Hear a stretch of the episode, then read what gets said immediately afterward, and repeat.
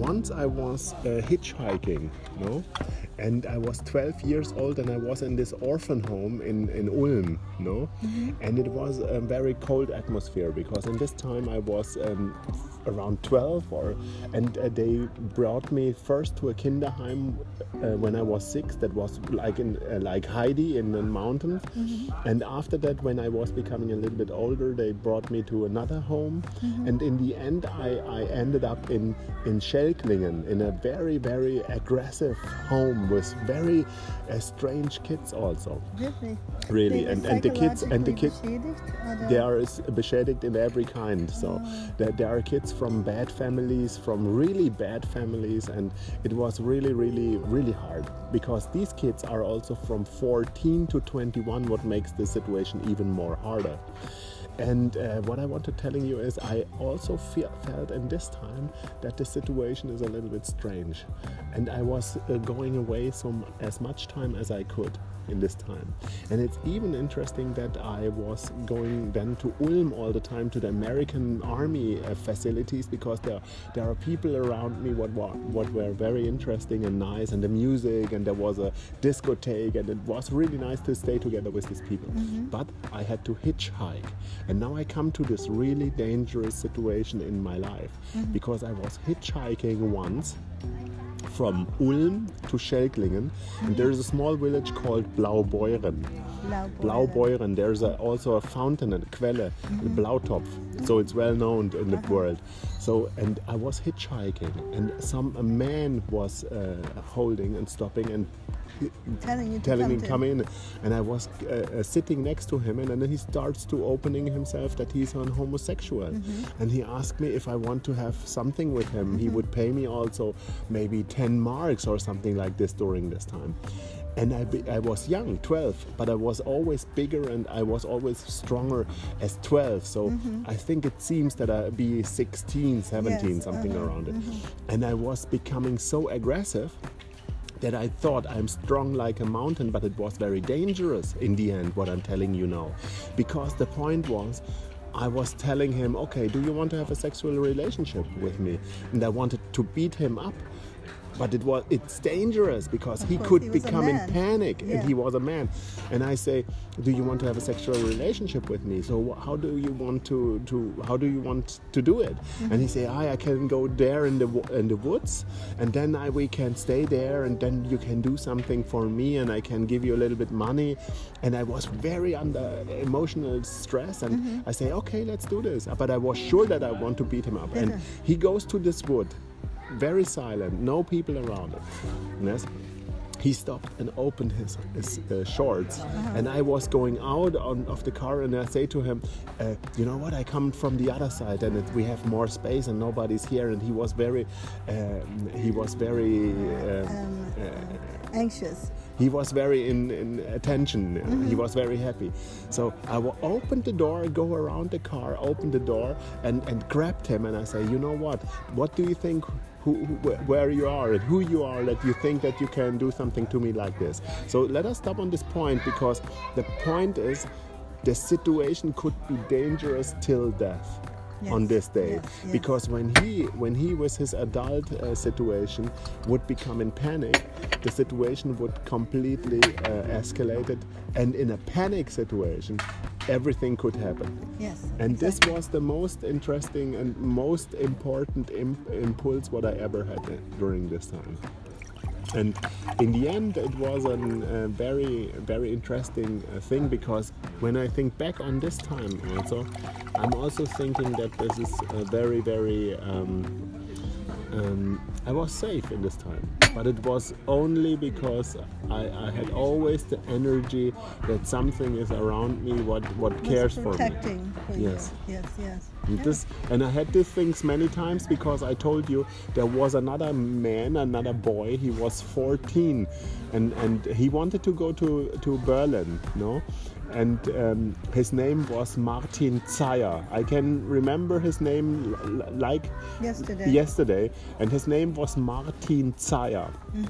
And he was from one of these families where the parents are uh, sick, drunk, and, and um, beating the kids. I was an orph- orphan, so it was a present to be an orphan. Yeah. To- because when you see sometimes the histories of, of from uh, uh, some of these kids, you can't imagine what what they suffering.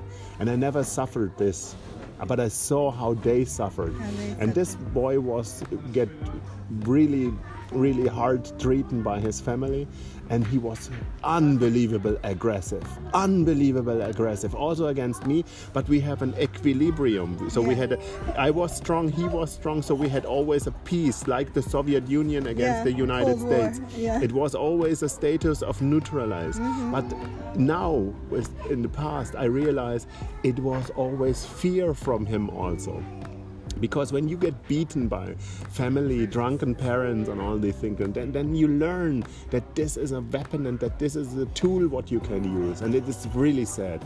But to come on the point is he was coming on the 12th of February 1987 when he was finally ending his profession uh, his uh, education as a machine constructor. What I also finished one or two years later. He wanted to go he was happy to go to Berlin to avoid the German Bundesarmy and Bundeswehr during this time. And he uh, was hungry and he was uh, asking for one of the, the uh, chefs to have something to eat and this man said told him no the kitchen is closed. And he was so aggressive to him that he's jumping over the, the, the um, fence you know the, the distance holder and was attacking him. And by coincidence and the man had a knife in his hand he stitched him and he died on this day and it was the first day that I that I realized that somebody is coming to death in my in my field around me and I also realized that that um, that not everybody is protected as me Yeah, that's true. and uh, you know, you can think what you want about it. I told you yesterday about this also when I fell to this hole. Yes. It it happens. It's not a joke. No. You you you saw the picture, and I'm not searching the picture. Also, Yeah, it just came up. it just came up, and there is no other picture coming up. I don't know where the other pictures are because the pictures with the green light, they're they're really impre- imposant and Impressive, mhm. impressive. But I don't can find these pictures. I really don't know why because I, normally this these four or five pictures um, belonging together, but I don't find these pictures. And I was sitting in my bed yesterday night and I was searching again for these pictures, but they are not there. I don't know where they are. I really don't know where they are. But to come on the point from yesterday, green is the light. The light of life. It's not the. It's also the light of the archangel um, Gabriel. I saw, yeah, I'm Yes, Gabriel. and yeah. the and the woman what was around me during this time, she told me then, think about think about the archangel, the uh, archangel Gabriel, Gabriel. and and. Uh, I was really surprised, and she presented me also a green smaragd angel. It's in my car. I can t- uh, show you this uh, uh, angel, Mm-hmm. and her name is Salome. Salome Mosdorf. She's living in Stein am Rhein. Mm-hmm. She's a very, very um, interesting and a very charismatic person and she she presented me this um, this stone angel first and second she gave me the impulse that this what happened on this day this was clearly a signal. This was clearly a signal and since this day it's nothing is normal like It was before. on this day i started to lose immediately 50 kilos and i get directly the signal to helping m- more than before other people. I always had this impulse before mm-hmm. but since this day i know exactly everybody has something to do in his life That's right. and that I felt in this hole, in this six meter hole, and can crabble, crabbing, or whatever you say, it- call it in English, that Crawl I, out. that I can crawl out this hole was unbelievable. And that's the point.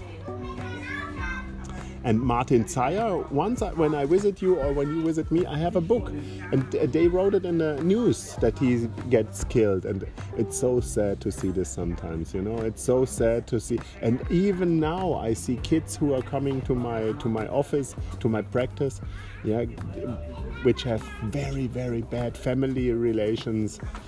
Not always get beaten because beaten is today something what is prohibited but you can beaten kids with words also Yes, exactly. Yeah. and that it, it maybe disturbs and, and destroys It's more than words. exactly Yeah. so this is the episode of the greenstone and the violence and if you have something good or good energy surrounding you and i'm really sure that that this energy is surrounding me It is. when somebody thinks it's a joke or it's esoteric, I completely not connected to esoteric. You know, I'm I'm completely in the here and now. Exactly. I, I understand, but still,